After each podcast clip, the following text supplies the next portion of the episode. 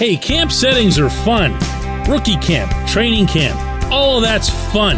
Everybody's hopeful. Everybody's got their sights set really high. And there's going to be all kinds of fun storylines that come with it.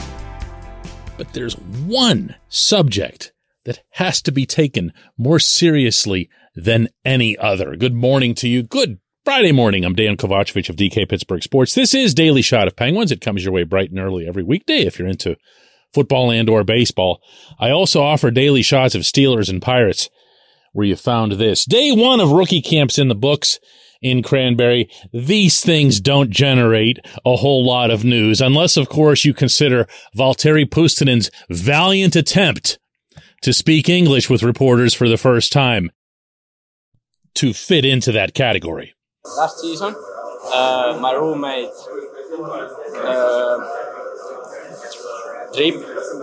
Juuso Rigola, he watching movies, but no Finnish text. And I watching, hey Juuso, what happened now? And he say me, but no text, I don't understand all. Hey, no joking here. His English is better than my Finnish, and let's just leave it at that. It's not going to be, oh, look at this superb prospect who jumps out and impresses everybody. You're going to have names come along, and especially when it comes to the prospect tournament game that they'll play against Boston's prospects tomorrow up in Buffalo.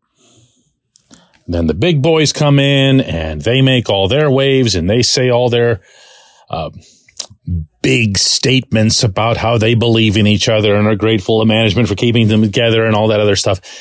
This coming season can be condensed, I believe, to a single player, and it's not anybody from the core. And I say that with immense respect. It's about Tristan Jarry.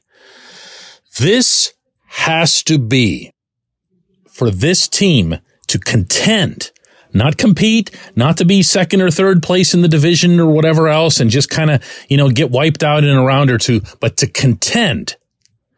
This has to be the season in which Tristan Jarry's legitimately the best player on the roster.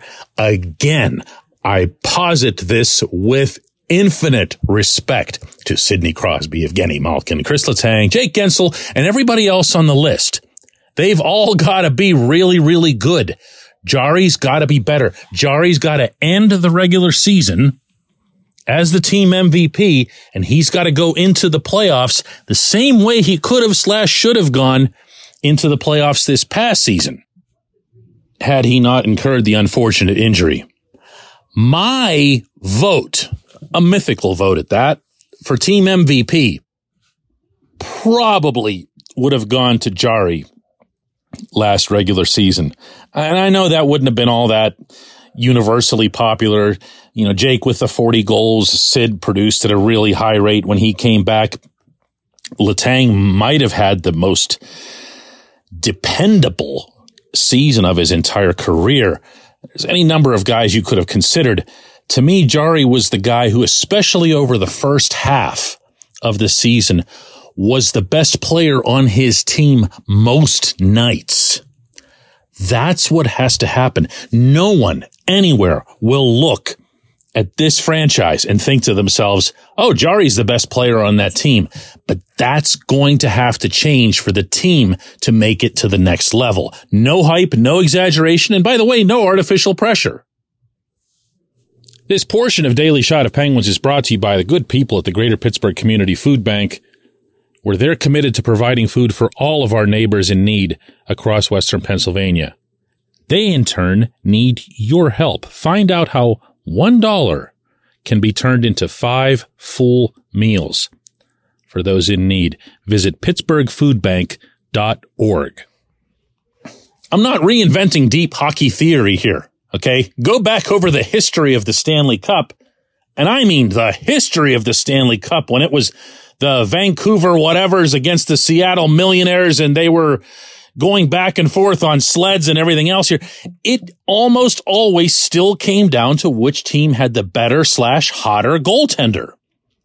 And when I look at Jarry's trajectory When I look at where he was a couple of years ago, the meltdown with the Islanders and everything else, I look at how he bounced back from that, not just mentally, but also physically. When I say that, I'm referring to significantly and palpably improved technique. He became literally a better goaltender on and off the ice.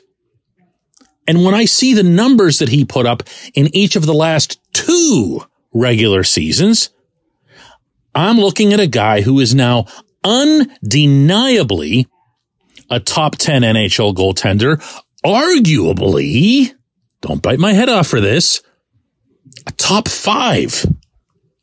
I don't see why he shouldn't be considered that when you look at the combination of his save percentage, his goals against average, his wins, and, oh, by the way, the fact that he does see a lot of shots and a lot of high danger shots.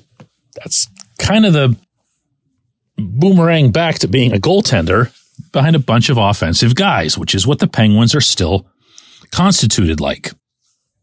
If you dispute that, or if you want to go back to the Islanders series and say, well, the last time we saw him in the playoffs, he was terrible and we've only seen one game since then you're just not watching. I'm sorry. I don't say that a mean way, but you're just not watching and you're hanging on to the last thing that made you really, really angry.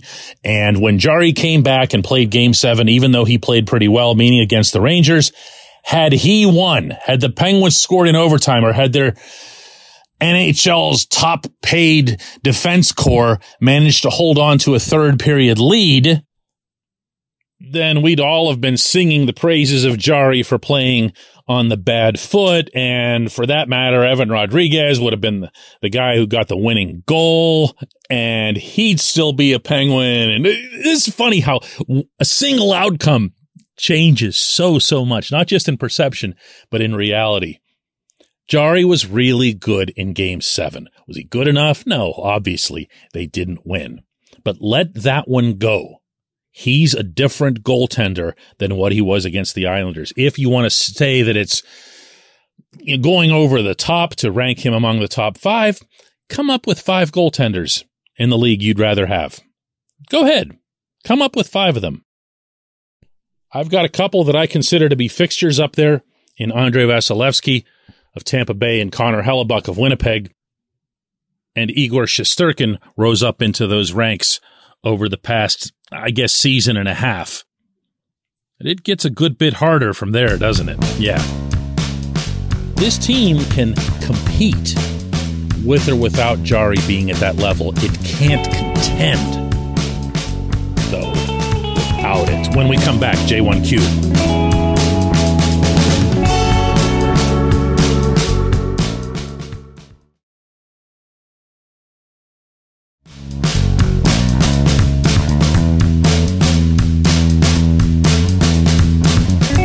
J1Q comes from Pete, who asks, amusingly enough, what could the front office have possibly seen in Josh Archibald that made him first day of free agency attractive to them? That's the best adjectival use that anyone's had in a J1Q in any sport all year long. Pete, I congratulate you and yours on your accomplishment. I have no idea. It's my non-award-winning answer. In fact, Pete, I'm not going to lie. Until you brought up Archibald, I haven't even had him cross my mind. You know, these episodes that I've done where I get into bottom 6 this and bottom 6 that and who's going to play alongside Teddy Bluger and who might be over here and over there to do this or that. I must mention 6 guys who won't make the NHL roster without even breathing his name, without even having it pass through. And look, I don't mean to make this sound, cruel or whatever, but this makes no sense. I mean, he's got some speed. He's got some hands. He's a classic AHL forward. Now, if that's what the team signed him for, okay. No harm, no foul, but any notion that he'd come in and compete for an NHL roster spot, look, he could come in and put up 6 preseason goals in as many preseason games, and it wouldn't or shouldn't make a difference. This is not a player who's going to add anything to your equation, and in fact, really arguably takes away from it. I thought he was a perfect fit for Edmonton, and I actually don't even say that in a good way. Look, this group that they have competing for fourth line duty or third line, depending on how all that stuff shakes out, I just hope, to reiterate from yesterday, that it's a shot that Drew O'Connor really gets at this camp, because I think he can be a difference maker for a lot of the things that the Penguins have been missing, not just his size, but also his ability to get in on the forecheck and kind of gobble people up down there. Say what you want about Zach Aston-Reese and his lack of hands, but ZAR was able to do that. He was able to do things on the forecheck because of the way he would come in at the right angle and have his arms wide and everything else, and it would just look and feel like a big league forecheck, and that allowed Teddy and the other guys who played with him, whether it was, Brandon Tanev or Brock McGinn or whoever, it would allow them to be more effective, and they would keep the puck at the far end of the ice. That's what you need. Having another little guy squirting around, no thanks. I appreciate the question. I appreciate everyone listening to Daily Shot of Penguins. Don't forget to leave a happy review with a whole bunch of stars, by the way, on either Apple Podcasts or Spotify Podcasts. It goes a long way toward extending our reach. That also is appreciated. Let's do this again Monday.